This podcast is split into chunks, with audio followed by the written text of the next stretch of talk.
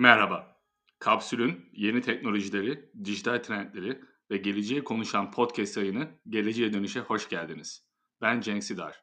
Geleceğe Dönüş'ün ikinci konuğu yapay zeka ve makine öğrenmesi konusunda önemli bir isim Çetin Meriç'ti. Çetin ile yaptığımız sohbette sürücüsüz arabaları, yapay zekayı ve teknolojinin geleceğini konuştuk. Merhaba herkese. Ee, yeni bir kapsül programındayız. Ee, konuğumuz Çetin Meriçli. Locomation şirketinin kurucusu ve CEO'su. Merhaba Çetin, hoş geldin. Merhaba Cenk, hoş bulduk. Ee, bugünkü programımızda daha çok e, yapay zeka, otonom taşıtlar, e, robotik gibi ilginç gelişmekte olan teknolojileri konuşacağız. Fakat e, Çetin öncelikle senden biraz kendin hakkında ve şirketin hakkında çok kısaca bir bilgi vermeni isteyebilir miyim? Aa, tabii memnuniyetle. Öncelikle şu, şunu söyleyeyim. Şirketi e, kardeşim Tekin Meriçli ile beraber yapıyoruz. O da bizim e, CTO'muz, Chief Technology Officer'ımız. Dolayısıyla ikimizin ikimizin hayat hikayeleri epey paralel. O yüzden ikimiz adına tek bir şey vereceğim. İşte İstanbul'da doğduk, büyüdük. Hayatımızın önemli bir kısmını orada geçirdik. İkimizin de lisansı Marmara Bilgisayar'dan. Daha sonra ben e, Boğaziçi'nde e, Boğaziçi Bilgisayar Mühendisliği'nde master ve doktora yaptım. Tekin e, master'ını Amerika'da yaptı, doktorasını Boğaziçi'nde yaptı. Başından itibaren hep e, yapay zekaya ve robotiğe ilgi duyduk ve bunun üzerinde çalıştık. E, aşağı yukarı 10 sene önce doktora mın ortalarında iken e, Carnegie Mellon Üniversitesi'ne araştırmacı olarak geldim. Ziyaretine geldiğim hoca tez eş danışmanım oldu. Tezimin e, bir kısmını burada yaptım. Tezi bitirdikten sonra doktora sonrası araştırmacı olarak geldim. Sonra da kaldım. Carnegie Mellon'ın Robotics Institute diye bir bölümü var. Tamamen robotik üzerine odaklı. Ve o bölümün National Robotics Engineering Center diye bir uygulamalı, tam bizim Türkiye'de hep e, düşündüğümüz hayalini kurduğumuz üniversite sanayi işbirliği işinin yakın uygulaması olan bir araştırma merkezinde e, öğretim görevlisi oldum. Boğaz içinde doktora öğrencisiyken nasıl Carnegie Mellon'a e, geçiş yapabildin araştırmacı olarak? Yani çıkış noktası neydi? Çünkü Carnegie Mellon herhalde Stanford'la beraber Amerika'daki robotik alanındaki ilk beş üniversiteden bir tanesi MIT vesaire. Neredeyse ve hayat boyu e, olan bir şey, bir tutkuydu, bir, bir hedefti lisansı bitirdiğimde o naif hedefle işte master ve doktora için başvurdum Carnegie Mellon'a. Tabii ki reddettiler beni. Aşağı yukarı 10 sene aldı. Ee, Boğaziçi'nde e, yapay zeka ve robotik üzerine çalışmaya başladım. Belki duymuşsundur. RoboCup diye bir uluslararası robot yarışması var. Bir e, grup grup robotların e, değişik kategorilerde futbol oynamaları. Ben şeye başladığımda, master'a başladığımda 2002 senesinde e, bizim Boğaziçi yapay zekasında yapay zeka laboratuvarındaki robot takımımız e, Avrupa'nın doğusundan Robocop'a katılabilen tek takımda.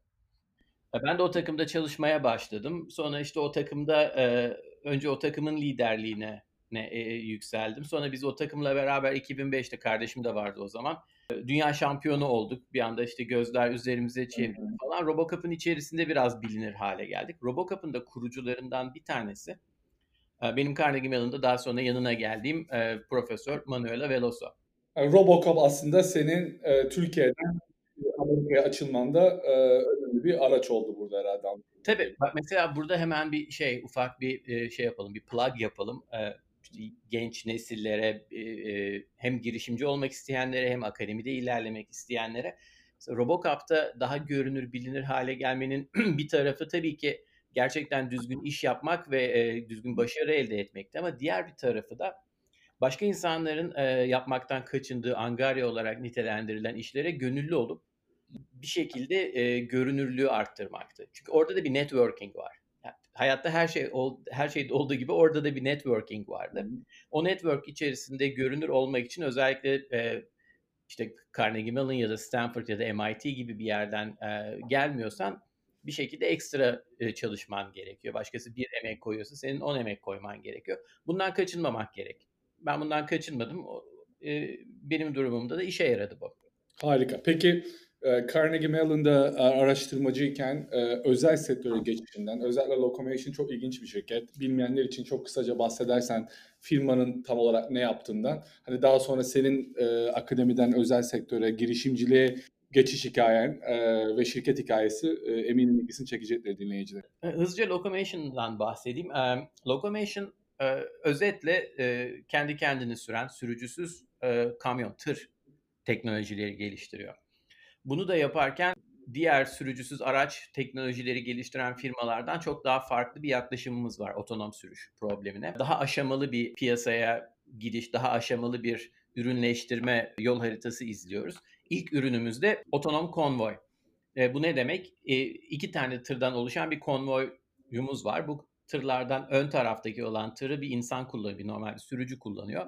Arka taraftaki tır ise tamamen otonom. Öndeki lideri otonom olarak takip ediyor. Bu e, en kısa yoldan e, ürünleştirilebilecek ve ürünleştirildiğinde de en ciddi ticari faydayı sağlayacak teknoloji kombinasyonu. Buna karar verdi. Kişisel taşımacılıkta çok bir şey ifade etmeyebilir yani. Çünkü iki Uber arabasının aynı yere gitme ihtimali herhalde çok yüksek değil. Ama çoğu durumda hani ticari taşımacılıkta belirli şehirlerden e, giden malların e, beraber gitmesi ve e, böylece kapasiteyi de arttırmış oluyorsunuz aynı zamanda. Ticari e, yük taşımacılığındaki şey, ticari vaka e, gerçekten şey e, ekonomik kazanım çok çok daha ciddi. E, normal insan taşımacılığında işte mesela Uber örneğinde olduğu gibi e, konvoyun gene faydaları var ama faydalar ticari faydadan ziyade daha çevresel ve e, sosyal faydalar. Mesela sonuçta herkes aynı otoyolu kullanarak bir yerden bir yere gidiyor. Belki aynı yerden başlamıyorsun, aynı yerde de bitirmiyorsun ama sonuçta otoban bir tane. E, o otobandayken eğer sen konvoy yapabilirsen araçları birbirine yüksek hızdayken de olsa araçları birbirine çok daha yakın tutabilirsin. Bu da trafik tıkanmalarını ve trafik tıkanmasını azaltır. Yolun kullanım şeyini artırır. Bu durumda ticari taşımacılık şu aşamada sizin için ilk adım ama ileriki adımlarda hani kişisel taşımacılıkta da hani özel arabalarda vesairede hani bu teknolojiyi entegre etmeniz hani otobanlarda giden iki arabanın belki birbirine kenetlenip aynı yöne doğru gidiyorsa beraber gitmelerini sağlayacak bir altyapı da kurmuş oluyor. Mümkün ama bizim oradaki esas şeyimiz, esas hedefimiz konvoyu gerçekten full tamamen otonom sürüş için bir bahane olarak kullanmak. Çünkü bizim e, bu konvoy ürününde yaptığımız ikinci kamyon, ikinci tır aslında kendi başına kendi kendini sürebilen bir tır. Sadece dünyadaki her şeyi anlayamıyor. Dünyadaki her türlü e, nasıl denir e, bu e, kara kuğu Black Swan şeylerinin hepsini tanıya tanımak için geliştirilmiş değil. Dolayısıyla birazcık daha naif, birazcık daha az kapasiteli ama tamamen full otonom bir sistem. Bunu buradan alıp konvoy bahanesiyle gerçek dünyada yeteri kadar tecrübe kazanmasını sağlayıp sonra bir noktasında tamamen tek bir tırı içinde bir sürücü olmadan çalıştırabileceğimizi düşünüyoruz. O, o yönde ilerliyoruz. Yani konvoy bizim için bir basamak, bir, bir atlama taşı.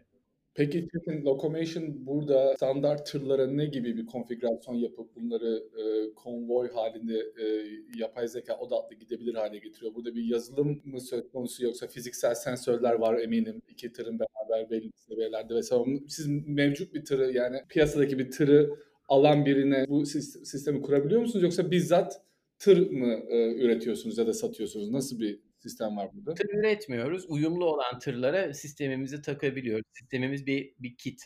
Ee, hem donanım tarafı var hem yazılım tarafı var tabii ki. Donanım tarafında dediğin gibi sensörler var, LiDAR'lar, radarlar, kameralar, şunlar bunlar var. Tabii bir bilgisayar var. Onun dışında aracın direksiyonunu, frenini, gazını kontrol edebilmemiz için çeşitli elektronik aksamlar var. Bunlar e, uyumlu olduğu sürece uyumlu olan şeylere, e, kamyonlara sonradan eklenebiliyor.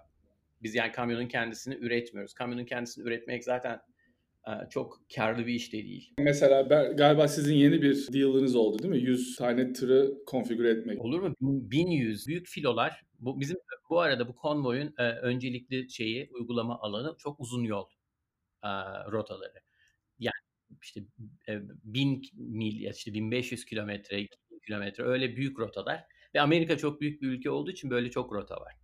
Bizim e, dolayısıyla yakın vadedeki hedefimiz bu çok uzun yolda çalışan filolar. Uzun yolda çalışan filoların kamyonları da yılda yaklaşık 110-120 bin mil çok uzun mesafe gittikleri için böyle birkaç senede bir değiştiriliyorlar. Yani her filo aslında e, şeyinin envanterindeki %20'sini, %25'ini her sene değiştiriyor. Bizim yap, yapacağımız şey de şu olacak. Bu 1100 tane kamyon bir anda belirmeyecek tabii ki. Birkaç yüz, birkaç yüzlük partiler halinde birkaç yıla yayılacak o e, beraber çalıştığımız şirket Wilson Logistics e, o senenin yeni kamyonlarını alacağı zaman onlarla koordine olup o kamyonlar e, şeyden üretim şeyinden bandından çıktıktan sonra bizim kitin takılacağı bir şeye, bir, bir servise gönderilecekler. O serviste bizim kitler takılıp kalibre edildikten ve kullanıma hazır hale geldikten sonra filoya teslim. Burada ciddi bir maliyet verimliliği sağlıyorsunuz. Yani e, bin tane tır e, adapte ettiği zaman neredeyse e, gerekli tır şoförü sayısını yarıya indirmiş oluyorsunuz burada öyle değil mi? Efektif olarak evet ama orada tabii şey şu aslında e, odaklandığımız nokta şoför miktarını azaltmak değil de aynı miktarda şoförle daha fazla taşıma yapmak. Çünkü e, endüstriye baktığın zaman en büyük sıkıntı kalifiye şoför bulmak. Ve e, özellikle bu pandemi sonrasında, e, pandemi e, belki 5-10 sene sonra olacak şeyleri bir anda böyle öne çekti. E, artık hepimiz bir sürü şeyi internetten alır olduk ve bu ciddi bir şey. Tüketici alışkanlığı kaymasına yol açtı. Bu artık geri dönecek bir şey değil. Dolayısıyla e, karayolu taşımacılığına olan talep çok arttı. Şu anda bizim konuştuğumuz, çalıştığımız, görüştüğümüz filoların önemli bir kısmı bu taleplere cevap veremiyorlar. E, o yüzden e, herkes bu ciddi bir kapasite artışı, ciddi bir verimlilik artışı peşinde. Biz e, dolayısıyla e, şoförlerin işleri de elinden almak ya da şoförleri daha az miktarda şoförle iş yapmak yerine zaten bir talep artışı var. Biz elimizdeki e, şoförleri ve elimizdeki kamyonları en verimli şekilde kullanalım ve bu talebe artan talebe daha iyi cevap verelim. Nasıl funding aldın? Seed stage mi yaptın? Series A mi yaptın? Şu anda neredesin funding konusunda? Ekibin çok kuvvetli gözüküyor web sayfasında. Bu insanları nasıl bir araya getirdin? Yani kısaca biraz bu e, kurumsal taraftan bahsedersen eminim. Önce şey çok basitçe şey işin girişimcilik tarafı. İşte e, Tekin ve ben e, bu girişimcilik e, şeyini e, virüsünü çok erken kaptık aslında. Hep bir şekilde bir e, yan tarafta bir startup bir şeyimiz ya da iki startup bir şeyimiz ya da bir takım fikirlerimiz hep bir şeyler ola geldi. Biz lisanstayken de böyleydi. İşte normal akademide yüksek lisans yaparken de böyleydi. Daha sonra Carnegie Mellon'a ilk geldiğimizde de böyleydi. Sürekli bir takım şirket şey yani bir şeyler yapma amacı, girişimi ve hevesi hep vardı. Şimdi bu şeyken bu arka planın önünde e, birkaç sene önceye gidersek 2000 2015 aslında bak Uber'den bahsetmen güzel oldu çünkü aslında kritik bir nokta. Uber geldi bir akşam bizim e, bu bahsettiğim National Robotics Engineering Center'da hep beraber çalışıyorduk. Uber geldi bir akşam aşağı yukarı 40 kişiyi kaçırdı. Herkesi kaçırmaya çalıştılar. Bir kısım gitti. Biz e, geride kalmaya karar verdik. Çünkü e, birincisi Uber'in gerçekten e, o anlamdaki bu e, otonom sürüş vizyonuna inanmıyorduk. Uber şeyi e, ATG'yi ilk başlattıkları zaman işte o 40 kişiyi aldıkları zaman Uber e, Travis e, samimi bir şekilde 6 ay içerisinde bu otonom sürüş problemini çözeceklerine inanıyormuş. Ünlü şeylerden böyle. Ünlü son sözlerden gibi. Neyse bu olduğu zaman bu tabii ki ciddi bir şok dalgası gönderdi. Ee, biz geride kalmayı tercih ettik ama geride kalmayı tercih etmenin sebebi de gene e, ticari bir şeyler kovalamakta. Biz geride kalan kişilerle ne yapabiliriz? Bizim o e, şeydeki Carnegie Mellon'daki fikri mülkiyetimizle ne yapabiliriz? Oradaki e, teknik yetenekle, yetenek havuzuyla ne yapabiliriz? Bunları düşünmeye başladık. Bunları düşünürken bir yandan da bir, bir, bir sürü askeri proje ve e, diğer ticari projeler yaparken yine Carnegie Mellon'da e, şey GM bir gün Cruise'u 1 milyar dolara satın aldığını duyurdu. Uber'in e, kurulması ve GM'in Cruise'u alması Waymo o zamanlar gene çok şeydi aktifti. Apple'ın e, araba projesi çok aktifti. Biz bir anda yahu dedik bizim bizim de bu denklemde yer almamız lazım. Bir şey yapmamız lazım. Ama ne yapacağız? O zamanlarda herkes işte gidip robotaksi yapmaya çalışıyor. Ortada 50 küsür tane robotaksi şirketi var ve bu işten biraz anlayan insanlar olarak biz robotaksi probleminin otonom sürüş için e, düzgün bir ilk uygulama alanı olmadığına inanıyoruz. Bu çünkü çok zor bir problem. Tamamen %100 çözmeden bir herhangi bir ekonomik faydadan bahsedemezsin. %100 çözsen bile ekonomik faydadan bahsetmen için belki 10-20 tane başka faktörün düzgün gitmesi gerekiyor. Peki tamam o zaman onu yapmayacağız. Peki ne yapalım? Onu düşünmeye başladık. Hemen aklımıza tabii ki yük taşımacılığı geldi. yük taşıma onun da sebeplerinden bir tanesi bizim gene geçmişte askeri Amerikan ordusu için otonom kamyon konvoyları projesi yaptık. Askeri anlamda da bu değerli bir şey, değerli bir fonksiyonelite.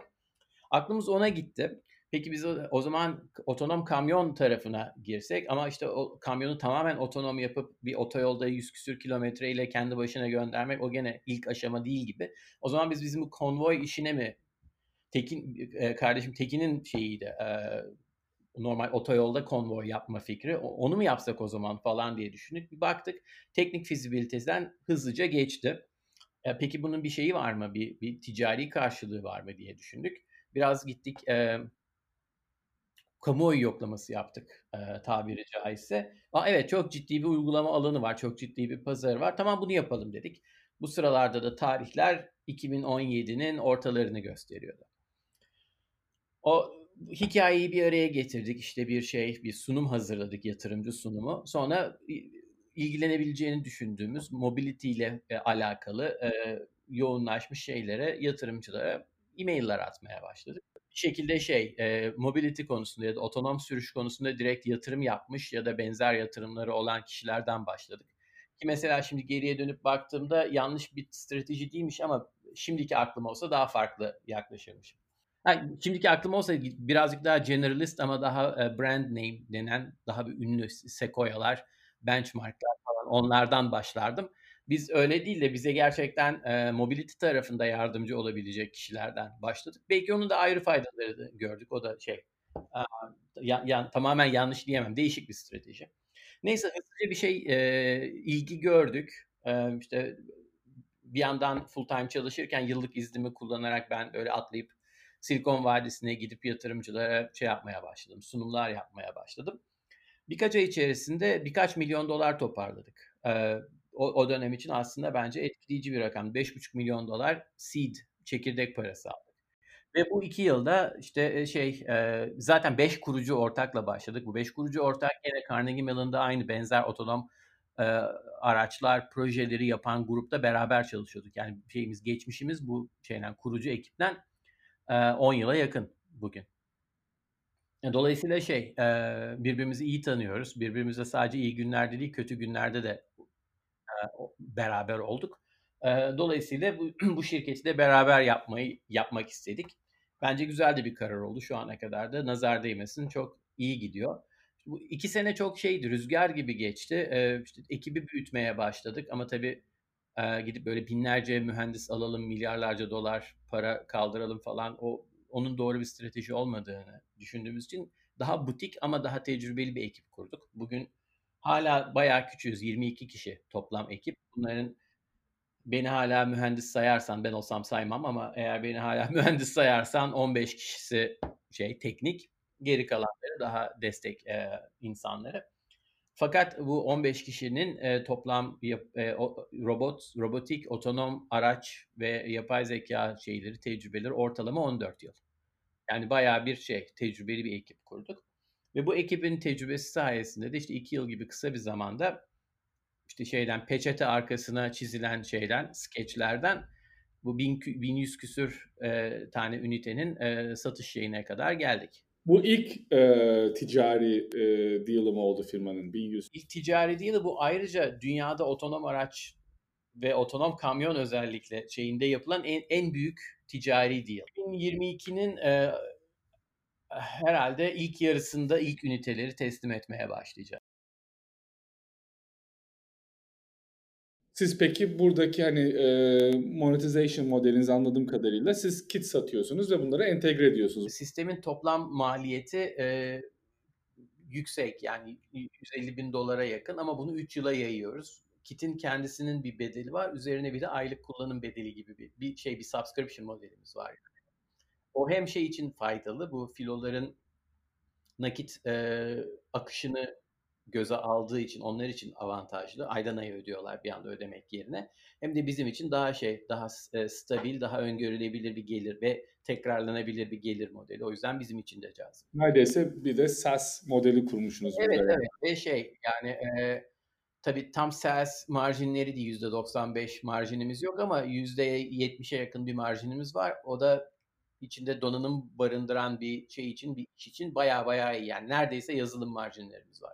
Yeni bir yeni bir e, round düşünüyor musunuz? Yeni bir yatırım e, süreci olacak mı yoksa şu aşamada e, ticari alım satışlarla mı e, finanse etmeyi düşünüyorsunuz? Olacak. Bu önümüzdeki şeyde e, yılın geri kalan kısmında büyük bir roundda başlıyoruz. E, tabi bu arada şey bu 5,5 milyondan bugüne kadar bir tane iki, iki, bir seed'in ikinci aşamasını yaptık seed 2 diye.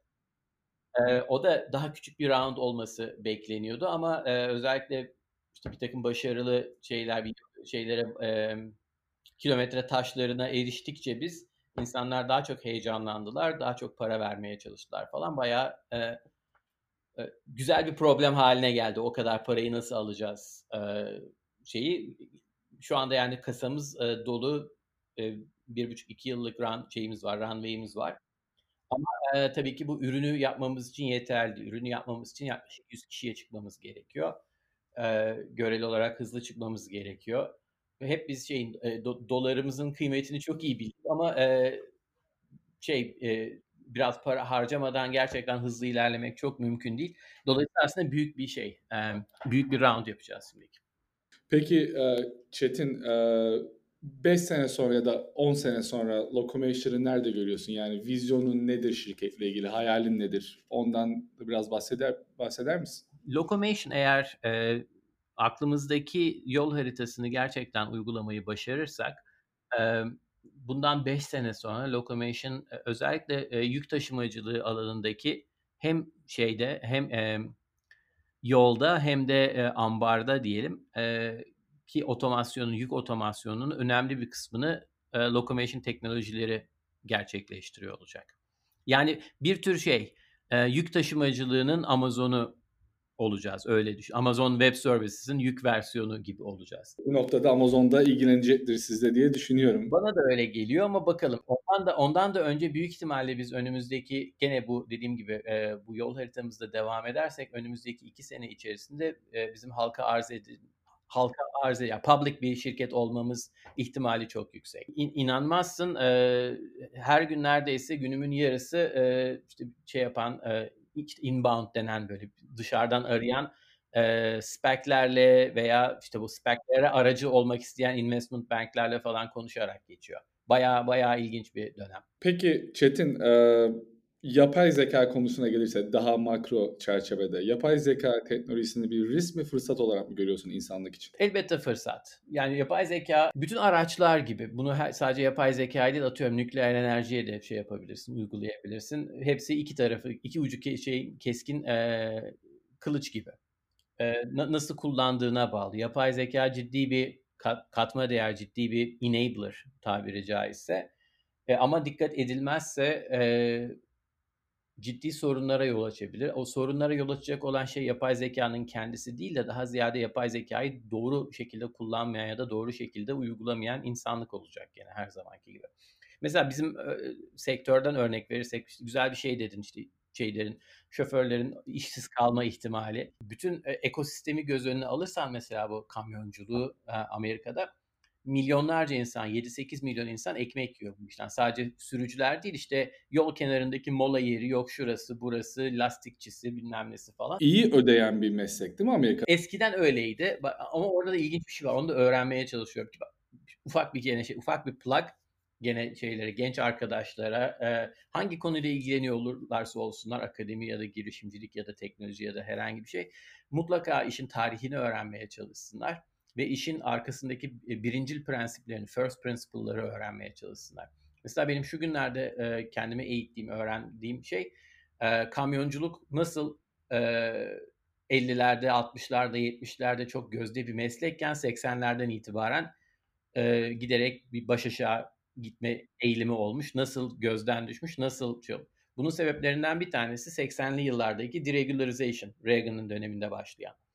O dönemden önce e, bütün şey e, çalışma saatleri, e, minimum ücretler, şunlar bunlar falan filan regülasyonlara tabiyken tamamen pür vahşi serbest piyasa şeyine geçmişler 80'lerden itibaren. O da inanılmaz bir e, baskı yaratmış fiyatların üzerinde. Güvenliği düşürmüş, amatör insanları yola çıkartmış ve enflasyona göz önüne alırsan 80'lerden bu yana aşağı yukarı %50 azalmış net e, kamyon şoförü maaşı. Bunun da şeyi olarak, neticesi olarak bugün kalifiye adam bulmak her geçen gün birazcık daha zorlaşıyor. Bununla birlikte dediğim gibi e, o, otonom sürüş tabii ki şey önemli bir fırsat, önemli bir şey yapay zeka önemli bir e, enabler. Ama bu e, e, bunun nasıl hangi hızda hangi alanlara nasıl e, uygulayacağız ve bunu uygularken e, etraftaki iş gücü eğitimini, iş gücü dönüşümünü nasıl planlayacağız? Bunlara iyi bakmak lazım. Her her sektör için büyük ihtimalle geçerli bu. Sadece e, şeyi e, e, çizgiyi çekip altta ne kadar kar ederim ya da ne kadar şeyi arttırırım diye bakmak değil. Bunun yarını ne olacak? Önümüzdeki senesi ne olacak? Başka ben bu insanları başka nereye kanalize edebileceğim? Nerede ne iş yapabilecekler ve ben bunu nasıl e, önden nasıl proaktif bir şekilde nasıl ayarlayabilirim? Bunları düşünmek gerekiyor. Dolayısıyla şey, yapay zekanın kendisinde bir suç yok ya da kendisinde bir risk yok.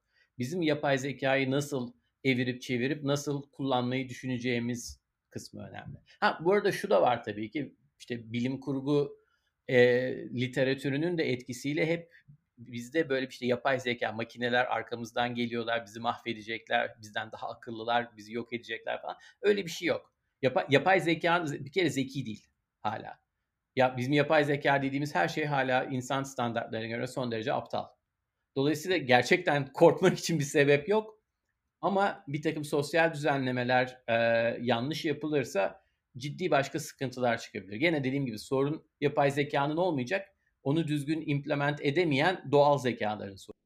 Bir de tabii yapay zekadaki algor yani yapay zekaların aslında ana e, arteri olan algoritmaları da insanlar oluşturuyor. O algoritmalar da belirli biasların vesaire etkisinde olduğu için bazı durumlarda e, işte özellikle bu e, insan kaynakları vesaire konusunda çalışan e, yapay zeka algoritmalarının hani ciddi biaslara sahip olduğu vesaire de burada bir tartışma konusu. Yani AI ethics falan da burada önemli bir nokta öyle değil mi? Tabii ya işin etik tarafı mutlaka önemli. Onun dışında işin teknik tarafı da önemli. Dediğin şey çok doğru. Bu biaslar e, çok mesela daha geçen hafta şey vardı. Twitter e, şeyleri resim ön izlemelerini yaparken gayet ırkçı metodlar kullanıyor anladığımız kadarıyla. Bunun sebebi tabii şey değil, birinin oturup oraya ırkçı algoritma yazmış olması değil ama e, dikkatli düşünülmediği için bu algoritmaları besleyen veriler, data, belki Ayşenaz bahsetmiştir bundan da. E, o, o veri setlerinde gizli gömülü biaslar olduğu zaman eğer birileri bunlara özel olarak dikkat etmiyorsa algoritma aslında o altta yatan verideki şeyi bias'ı yansıtıyor. Yapay zeka etiğinden bahsederken burada algoritmalardan değil, sizin öndeki konvoydaki öndeki taşıt insan tarafından kullanılıyor öyle değil mi? Bu durumda. Evet, evet. Ama günün birinde o, insan da orada olmayacak dediğim gibi. O, o noktasında ha şey var dedi, e, uygulamasına göre gerçekten bias'ın riski veya bias e, tehlikesi ya da işin etik şeyi boyutu değişik. Mesela otonom sürüşte herkes Zin çok e, üzerine konuşmayı sevdiği bir e, trolley problem vardır. Belki duymuşsundur. Otonom araç yolda gidiyor bir anda böyle işte karşısında şey var. iki tane seçenek var ya e, işte şeydeki e, beşikteki bir bebeği ezecek ya da 10 tane yaşlıyı ezecek. İşte o, onu soracaktım o yüzden. Öndeki track'tan oradan girecektim ama öndeki insan olduğu için. evet. bu, bu tabii ki şey e, e, felsefi açıdan şey çok ilginç bir problem. E, üzerine düşünmeye değer bir problem ama pratik olarak değeri olan bir problem değil. Gerçek gerçek dünyada bunun olma gerçek dünyada düzgün implement edilmiş bir otonom e, sürüş sisteminde bunun olma ihtimali sıfır. Çünkü hiçbir zaman bir otonom sürüş sistemi kendini pat diye bir anda teleportla böyle bir durumun içerisinde bulmayacak. Öyle bir duruma gelene kadar on binlerce belki milyonlarca kez algılama ve karar verme şansı olacak. Eğer milyonlarca kez üst üste yanlış karar veriyorsa zaten bir şeyler çok yanlış demektir orada. Tabii bu sorun ama mesela özellikle e, drone meselesinde yani Irak'ta, Afganistan'da e, askeri açıdan e, ciddi tartışılan bir konuydu. Özellikle dronların işte e, kullanıldığı alanlarda işte belirli özellikle silahlı dronların işte ta, e, hedef bulunuyor ama etrafında çocuklar var. Hala gidip o hedefi vurmaya e, odaklı devam edecek mi? Hani eğer bu otonom otonom bir drone'sa da bir insan tarafından kullanılmıyorsa böyle hani ciddi e, otonom silahların da ettiği işte bu yeni sözleşmeler, yeni e, regülasyonlar vesaire gerektiren bir alan. Ya bu o kadar yeni bir alan ki buradaki şeyi um, tabiri caizse unknown unknown'lar var. Yani neyi bilmediğimizi bile bilmiyoruz o şeyde, o alanda. Şunu söyleyebilirim, bir takım problemler var ve bir sürü şeyi öğrenmemiz, geliştirmemiz, sıfırdan yapmamız gerekecek. Ne, onun çapını, çerçevesini daha öngöremiyoruz bile daha çünkü teknoloji o aşamada. Bu da çok multidisipliner e, formasyonlar gerektiriyor. Yani e, işin bilgi tarafını bilen de biri e, bu işte projede yer almalı. Hukuki tarafını bilen biri de, ticari tarafını da vesaire. Peki Çetin önümüzdeki 10 senede otonom taşıtları nerede görüyorsun? Elon'a soracak olursan önümüzdeki pazartesi olacak bu biliyorsun. Bana soracak olursan önümüzdeki pazartesi olmayacak. önümüzdeki 10 senede, yani 10 senenin sonunda 2030'u şey yaptığımız, idrak ettiğimiz günlerde bence e, bazı şeyler, bazı alanlarda özellikle şehir içi, şehir merkezlerine yakın alanlarda e, daha göreli olarak düşük hızda shuttle şeyleri, hizmetleri tamamen otonom olarak sağlanabiliyor olacak. Fakat bu bizim bugün tam olarak e, düşündüğümüz e, level 4 ya da level 5 şeklinde değil sadece e, bir şekilde e, etraftaki insanların, etraftaki diğer araçların ve infrastructure'ın da bu otonom araçların önünü açacağı, onlarla cooperate edeceği bir şekilde olacak. Yani birazcık biz otonom araçlarla orta yolda bir yerde buluşacağız bence. Çünkü bizim şu andaki beklentimiz biz araçları otonom yapalım ama biz işte atıyorum Bağcılar minibüsünün önüne koyalım bu aracı. O araç da otonom olarak halletsin. Öyle bir dünya yok. Bizim de birazcık şey yapmamız gerekiyor davranışlarımızı değiştirmemiz gerekiyor. Ama bu olacak. Yani önem ciddi miktardaki taşımacılık, yük taşımacılığının neredeyse tamamı insan taşımacılığında bence kayda değer bir şeyi miktarı otonom olarak gerçekleşiyor olacak 10 senenin sonunda. Peki Uber, Uber'in otonom e, taşıtlar konusunda da e, projesinde de yer almadın ama en azından yer alan insanlarla yakın çalışmıştı ne olduğunu söyledin zamanında. Uber gibi firmaların geleceğe yönelik en büyük e, iddiası bu mu? Yani bir noktada biz e, sürücülerden kurtulacağız, marjlarımızı arttıracağız ve e, yüz binlerce taşıtla e, micro özellikle mobility konusunda tabii micro mobility olmuyor bu mobility konusunda e, e, bu şekilde yüksek marjlı bir hizmet sunacağız. Bunu mu hedefliyorlar bu firmalar? E tabii şeyin bu Travis'in e, bu otonom sürüş işine girmesinin e, arkasındaki en büyük sebep oydu. Bu otonom sürüş e, teknolojisine sahip olmayı Uber için varoluşsal bir şey, e, bir tehlike, bir risk olarak e, görüyordu. Ki haklı. E, gerçekten Uber mesela bugün hala tam olarak şey değil, karlı değil. Tam olarak karlı olamamasının sebebi de özellikle bu ride sharing şeyindeki e, e, unit economics'in, o birim şeyinin e, sıkıntılı olması. Onun sıkıntılı olmasının en büyük sebebi de tabii ki insan sürücüler. Yani bir şekilde şey Hasan Ali Yücel'in dediği gibi öğrenciler olmasa marifi ne güzel idare ederdim diyor. Bizde de işte insan sürücüler olmasa ride sharing çok güzel olurdu. Aslında o, o, kısmı doğru. Onun ötesinde şey de çok e, tamamen her şeyi otonom yapabilirsen mesela senin herkesi 4 kişilik sedanla almana gerek yok. Belki tek kişilik kapsüller olacak, 2 kişilik kapsüller olacak. 6 kişilik kapsüller olacak. Ve bu e, değişik anlamda e, değişik utilization avantajlarına yol açacak. Bunların hepsi çok güzel. Bunların hepsi bir noktaya kadar olacak ama e, tek başına sadece teknolojiden e, bizim bugün içinde yaşadığımız kaosun tamamını e, tamamını anlayabilmesini, tamamının içerisinde var olabilmesini beklemek biraz şey geliyor bana biraz naif geliyor. Günlük rutinin nedir? İki gün birbirine tam olarak uymuyor yani o kadar. Gerçekten rutin e, establish edecek kadar rutin değil hayat. E, ama şunu yapmaya çalışıyorum. E, haftada e, üç kere e, egzersiz yapmaya çalışıyorum. Egzersiz yaptığım günler erken kalkıyorum altı buçuk gibi. Normalde çok bir şey değilim. E, hep olmak istesem de morning person değilim öyle o kadar erkenden. Beşte kalkayım da işte e, 9'a kadar süper çalışayım falan o pek bana uymuyor. E, uyduramadım daha doğrusu. Haftada 3 kere e, egzersiz yapmaya çalışıyorum. E, onun dışında genelde e, sabah 8 gibi kalkıyorum. Sabah 9 gibi güne başlıyorum. Günümün önemli bir kısmı genelde toplantılarla geçiyor bu dönemlerde özellikle. E, toplantıların aşağı yukarı %50'si içe dönük takımla alakalı, %50'si de dışarıya dönük yatırımcılar, müşteriler falan filan gibi. Akşam aşağı yukarı 7'ye kadar çalışıyorum. İşte ev- eve gitmem, yemek yemem, e, 8 falan desek, e, 8'den 10'a kadar birazcık böyle bir şey e, cool off periyodu diyelim. Ondan sonra e, bir uykum açılıyor. Ondan aşağı yukarı belki gece 1'e kadar, 1.30'a kadar tekrar çalışıyorum. Ondan sonra uyuyorum. Sonra işte şey ertesi günü tekrar. Hafta sonları e, nın da aşağı yukarı yarısı hafta içinden kalan belki e-mailleri falan toparlamakla daha uzun, daha üzerinde düşünerek bir şey yapmam gereken şeyleri yapmakla geçiyor. Kalan yarısında da genellikle ya dışarıda oluyorum ya evde bir şeyler pişiriyorum. Ye- yemek yapmayı seviyorum.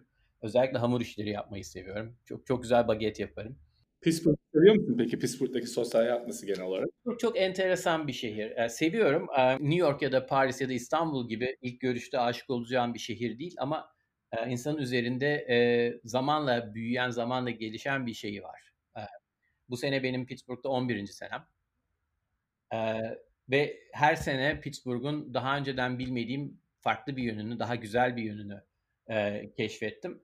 Şu anda Pittsburgh'u gerçekten çok çok seviyorum. Ee, tek şikayetim şeyi, e, iklimi. Pittsburgh'u bir şekilde Pittsburgh olarak alıp şöyle güzel batı yakasında okyanus kıyısına koyabilsek ne güzel olurdu. İstanbul'da hayatının tamamını geçirmiş biri olarak Pittsburgh'un bana en cazip gelen yanı e, Pittsburgh'un minyatür bir şehir, minyatür bir büyük şehir olması. Ee, bir büyük şehirden beklediğin e, yaşamsal e, zevklerin hepsi var. Fakat o kadar fazla insan yok. Ortalık daha sakin, daha yeşil falan. O açılardan hoşuma gidiyor. Bir de Pittsburgh çok ilginç bir şehir. Aslında tamamen demircilik, çelik, de- demir çelik e, şehriyken böyle son 20 senede e, kendini tekrar e, tanım böyle yeni teknolojiler e, vesaire gibi böyle işte yeşil düşük karbon salınım falan gibi konularda öne alıp böyle kendini yeniden e, tanımlayan ve ön plana çıkan bir şehir oldu Amerika'da da değil mi? Aslında başarı hikayesi Pittsburgh. Evet çok bu açıdan çok enteresan. Evet tamamen şey e, kökü çeliğe dayanan çok erken endüstriyel şeylerden şehirlerden biri. Neler önermek istersin? E, senin ayak izlerini takip etmek isteyen genç dinleyicilerimize. Şimdi öncelikle direkt benim ayak izimi takip etmesinler. Kendi yö- yönlerini çizsinler. Herkesin e, herkesin yörüngesi, herkesin beklentisi, herkesin şeyi farklı ama e, şunu tavsiye ederim. E, ne ne istediklerini ne kadar erken fark edebilirlerse ya da o an için en azından, en azından neye hevesli olduklarını ne kadar erken anlayabilirlerse o kadar şiddetle o tutkunun arkasından gidebilirler. Şiddetle tutkunun arkasından gitmekten kastım da gerçekten büyük bir açlıkla bulabildikleri her şeyi okumaları, öğrenmeleri ama hiçbir şeyi e, böyle hap gibi yutmamaları, hiçbir şeyi sorgulamadan kabul etmemeleri. E, hangi alanla ilgileniyorlarsa bu işte bana yakın alanlar olabilir. Robotik, yapay zeka ya da bilgisayar bilimleri gibi ya da tamamen alakasız alanlar olabilir. O alanlarda kimler e, söz sahibi, kimler kanaat önderi ve neden? Bir, birisi bir şey söylüyorsa neden onu öyle söylüyor? Neden başkalarından daha farklı bir görüş geliştirmiş? First principle'lar neler? O alandaki işte gene networking'e bakacak olursak kim kimi tanıyor, kim kimin e, zamanında öğrencisiymiş, kim kimle çalışmış, kim, nasıl bir şey var sosyal e, e, nedeni dinamik var. Bunu anlasınlar. Her durumda hangi ortama girerlerse girsinler o ortamda bir oyun oynanıyor neticede. O oyunun bir takım kuralları var ve bu kurallar da çoğunlukla e, açık seçik bir yerde yazmıyor. Çetin çok teşekkür ederim. Çok keyifli ve öğretici bir e, sohbet oldu.